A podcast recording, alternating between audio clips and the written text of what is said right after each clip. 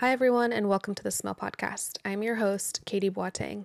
This week, I'd like to share with you all an article titled, You Recovered from COVID 19.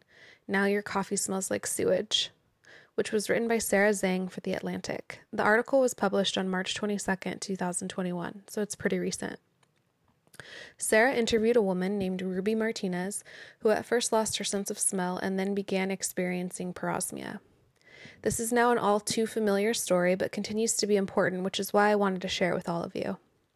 I'm not going to read the article to you, but you can find the link to Sarah's article for The Atlantic in the episode notes. In addition to learning more about Ruby's smell disorder story, Sarah dives into the background and science behind smell training and how it all began back in the 80s and how it can help.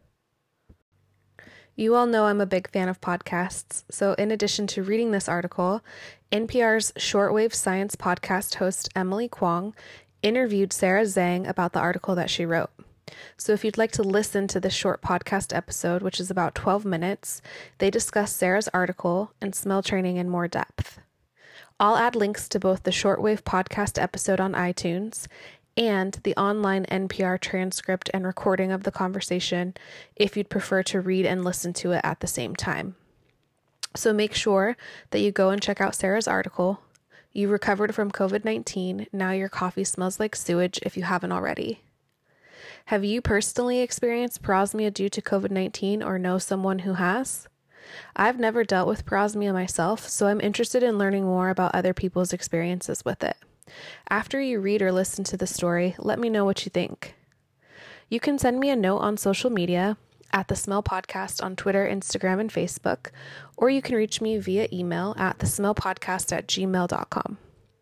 Also, don't forget that you can always send in a voice message through Anchor with your thoughts, which I may use in a future episode.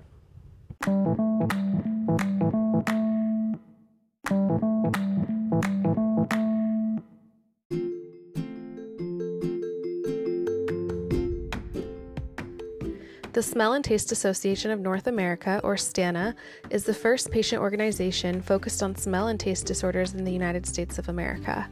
To find out more, visit STANA's website online at www.thestana.org. Through our fundraising campaign and your generosity, we've raised enough initial funds to start the process of establishing as a 501c3 organization. So, thank you to everyone who has donated so far. We are still raising funds to help pay for other startup costs, so if you'd like to help, you will find the fundraising website online via GoFundMe, and the link to donate will be in the episode notes. For any questions or if you'd like to get involved, please visit the website or email us at info at thestana.org.